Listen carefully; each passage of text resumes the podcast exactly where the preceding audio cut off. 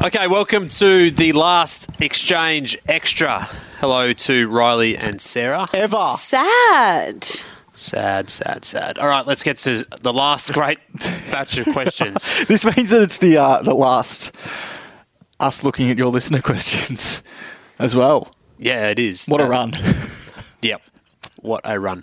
Uh, we'll get through a couple of Darcy Parish questions to begin with. Lockie, should clubs be allowed to loan opposition players during finals? Example, Parish to replace Danaher for Brisbane.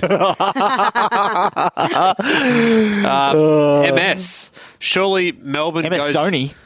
Surely Melbourne goes. You've, I told you about that. That was a good one. Come on. MS. Surely Melbourne goes hard at the trade table for DP3 to solve their forward line issues. Oh, jeez. Okay, bro, lob to the D's fits their needs better than Grundy and makes more sense than the Bulldogs. Roy Lob won't be going to the Melbourne, I don't think. Uh, would a team of Darcy's have the strongest key position players? They're good. This is a fitting way to go. Hayden, who's going to be the biggest surprise trade request? Oh, I wouldn't be surprised would it, if we just gave it now. yeah. Hmm. Well, we've done that in the past, though, unfortunately. We've ruined it for people. Well, I think there's going to be a lot happening, and I do believe there will be a couple of Yeah. genuine surprises during the trade period. There'll be players who are under contract who we don't quite know about just yet who will pop up as options. So How many moves do we thinking? I'm thinking there'll be close to 40 Yeah. Okay. across the free agency and trade period. Braden says, Do you like the Next Generation Academy top 40 rule, or does it need to have a change? And if so, what is fair? It's a good question. It is under review at the moment. The AFL has taken feedback from clubs across recent months around what the right system is, and clearly they're weighing up talent and talent acquisition versus the development and ability to bring more multicultural and Indigenous players in, and how do they get that equity right between Yeah.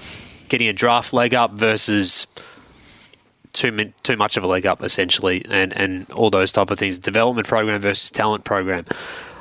Look, clubs will say forty disincentivizes them from actually putting in any work on their NGA players, but they do get access pretty well automatically after that if they're good enough. So Is there a sweet spot, do you think? thirty, I don't know. I don't actually know. I mean. I do think it was right that you shouldn't have rights to the first round for those NGA players like the Mac Andrew last year. But 25, uh, it's tough. It's tough. Yep. An un- unenviable position for the league to be in. Yeah, I mean, they set it up. Elliot, heading into the trade period, who has been at the most, who has been, who's been the clubs with the least game? Don't know what that question is. Sorry. Josh, when will we stop sleeping on the pies? Yeah, I think I'd like to see I've- him win the grand final I first. finally I finally come around to believing in the pies. Yep. I think you're they'll not have on a it bit to yet. prove next year if they win the premiership. It can't, it, do you know what? It can't be a flash in the pan for them. They have to do it. They have to go again. you saw the flash, I saw the pan. Advi, would Trankley do long distance if Dunkley is traded to Port or Brisbane?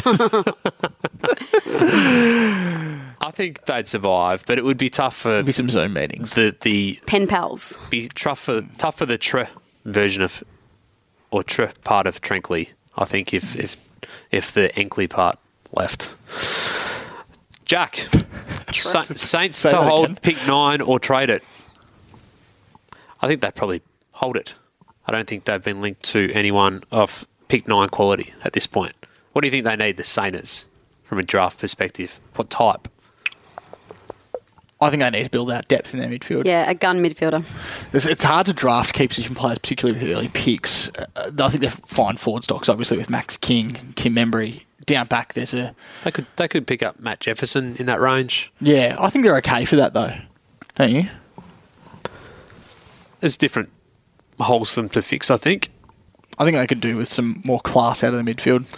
Uh, Sully, death taxes and players match review decision headlines leading with Learn's fate. There'd be a few of them. They on- do learn their fate, don't they? They do. Well, learn what their else are fate. you meant to say? Discovers destiny. That's good, Riley. Uh, mm. we might lead with that. next week if someone gets And suspended. Temp phone. for the final question on Exchange Extra, here it is. This really sums up what this segment is all about. Connor says, What flavour gum is Chris Fagan chewing? Hubba bubba kind of go. I reckon he's more of a a More of a- strawberry. Spearmint. Mm. What's that? What's the one The in gum just- that's the yellow packet. Yeah, I know the one you're talking Yeah. about. I don't actually know though. Juicy. Juicy Juicy fruit. Yes. What other type of gum are there? No. No. What Tell a, you what a what. fitting way to You end. choose that gum hard. Dead silence. Okay, we'll be back for our last show next week. We'll chat to you then. Hi, Damien Barrett here. The only place to get your daily footy news inside 20 minutes is on AFL Daily. Get the jump on other fans each weekday morning as AFL Daily sets the agenda on footy's biggest stories. A forensic look at the AFL world hits your podcast inbox each morning at 7:30. Subscribe to AFL Daily wherever you get your podcasts to never miss a moment.